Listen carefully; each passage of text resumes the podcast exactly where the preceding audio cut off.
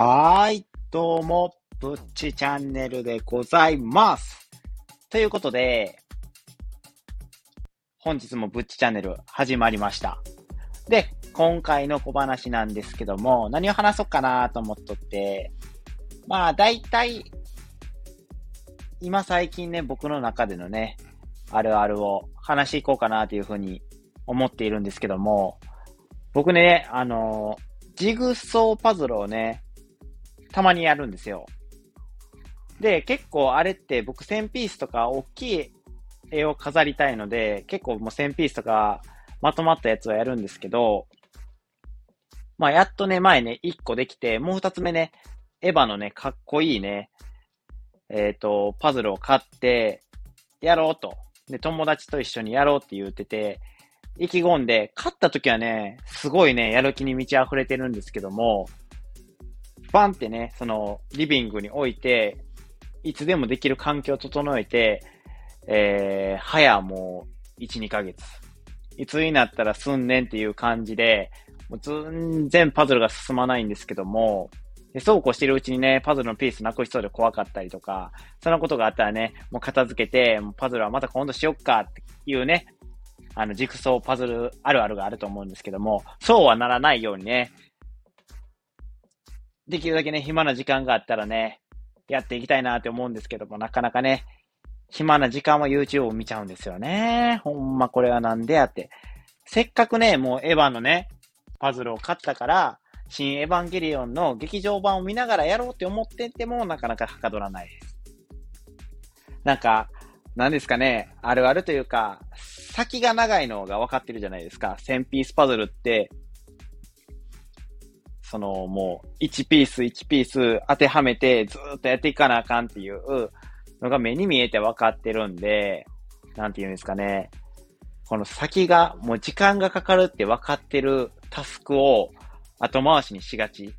これほんまどうにかしたいなと思って。このね、やる気をね、ほんまそろそろパズルに向けなあかんなってこのね、ラジオはね、継続できてるから、もうパズルも継続してたらね、2週間もかからずにできるわけですから、早くね、やらなあかんなって思ってる今日この頃でございます。ということでね、あまりちょっとね、面白くない話をしたんですけども、で、今回は、その全くね、小話は関係ないんですけども、海外旅行で行きたい場所はと、コロナ後にね、約1500人に聞いたコロナ後に海外旅行で行きたい場所はっていうことで、IT メディアビジネスさん、ビジネスオンラインさんがね、あの記事を取り上げてくれてるので、それをね、読んでいこうかなというふうに思います。えー CCC マーケティングはコロナ禍前に旅行経験のある全国の20から79歳の男女に海外旅行に関する調査を行った。コロナ禍が落ち着いてきたら海外旅行に行きたいと思っている時期で最も多かったのは2025年以降だったと。ああ、そうなんやって。まあだから、だいたい今が2022年やから、まああと3年もしたら落ち着くやろうっていう人がね、大半を占めてたのかなっていうふうに思います。それがね、25.5%だったんです。1500人分のね。だいたいまあ、3、400人ぐらいはそれ、そんな感じで答えたっていうことですね。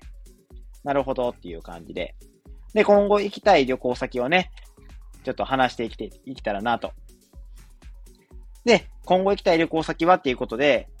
これまでの、えー5年間の旅行先と今後行きたい旅行先を尋ねたと。コロナ禍前の5年間、えー2015年から19年にプライベートの海外旅行で訪れた先は、1位が台湾27.4%、2位がハワイ24.2%、3位が韓国20.6%だったと。ああ、まあ確かにみんな行ってるイメージがありますよね。もう台湾かハワイ、韓国ってね。うん、近いし、行きやすい。で、旅行代もそこまでかからないっていうところが、やっぱ人気の秘訣かなっていうふうに思います。で、今後行きたい場所の方が、3位から言っていきましょうかね。3位がイタリア、29.2%。え、なんでイタリア、イタリアなんやろうっていう感じなんですけどね。あの、行ってた先と行きたい旅行先はやっぱ違うのかなっていう印象ですね。で、2位が台湾。あ、ここはね、1位台湾に行ってた人が多いということで、やっぱ台湾って、あれなんですかね、旅行先としてすごいいいんかもしれないですね。やっぱリピーターも多いんかもしれないです。結構ハマる人が多いってことなんですかね？で、1位がハワイ、48.7%。もうダントツの1位でございました、ハワイが。ハワイ人気ですね。やっぱ綺麗な海で、やっぱ外人さんとか綺麗な外人さんとかを眺めて海で遊ぶっていうのがやっぱいいんかもしれないですね。かっこいい、可愛い外人さんを見て、のんびり過ごすっていうのがええんかもしれないですね。僕はね、もうどちらかと言ったらあんま海外とかは行かないといけないなって思ってるんですけども、やっぱり海外にね、出る怖さ。なんか、英語とか話せなあかんのちゃうんかとか、なんか、よくわからん、やばな人に襲われるんちゃうんかとかね、無駄なね、そういう勝手なね、偏見があり、なかなか海外旅行に行けてないぜなので、もうね、そのね、自分の価値観をね、ぶっ壊したいから海外旅行にはね、絶対に行かなあかんなっていうふうに思っているところでございます。で、えっ、ー、と、オーストラリア、北欧、ニュージーランドはコロナ禍前の5年間の旅行先としては順位が低かった一方で、行きたい場所では上位に入ったって、ほーっていう感じですね。えー、4位とか、行きたい場所では4位、オーストラリアとかランキングにしてみるみたいですね。で、えー、行ったことのある、行った場所で、その、5年間、過去5年間行った場所でのランキングは、オーストラリアは15位っていうことで、やっぱり、ここの、行ったことある場所と、行ったことない場所での、まあ、なんですか、憧れとかそういうのが出てきたのかなっていうふうに感じました。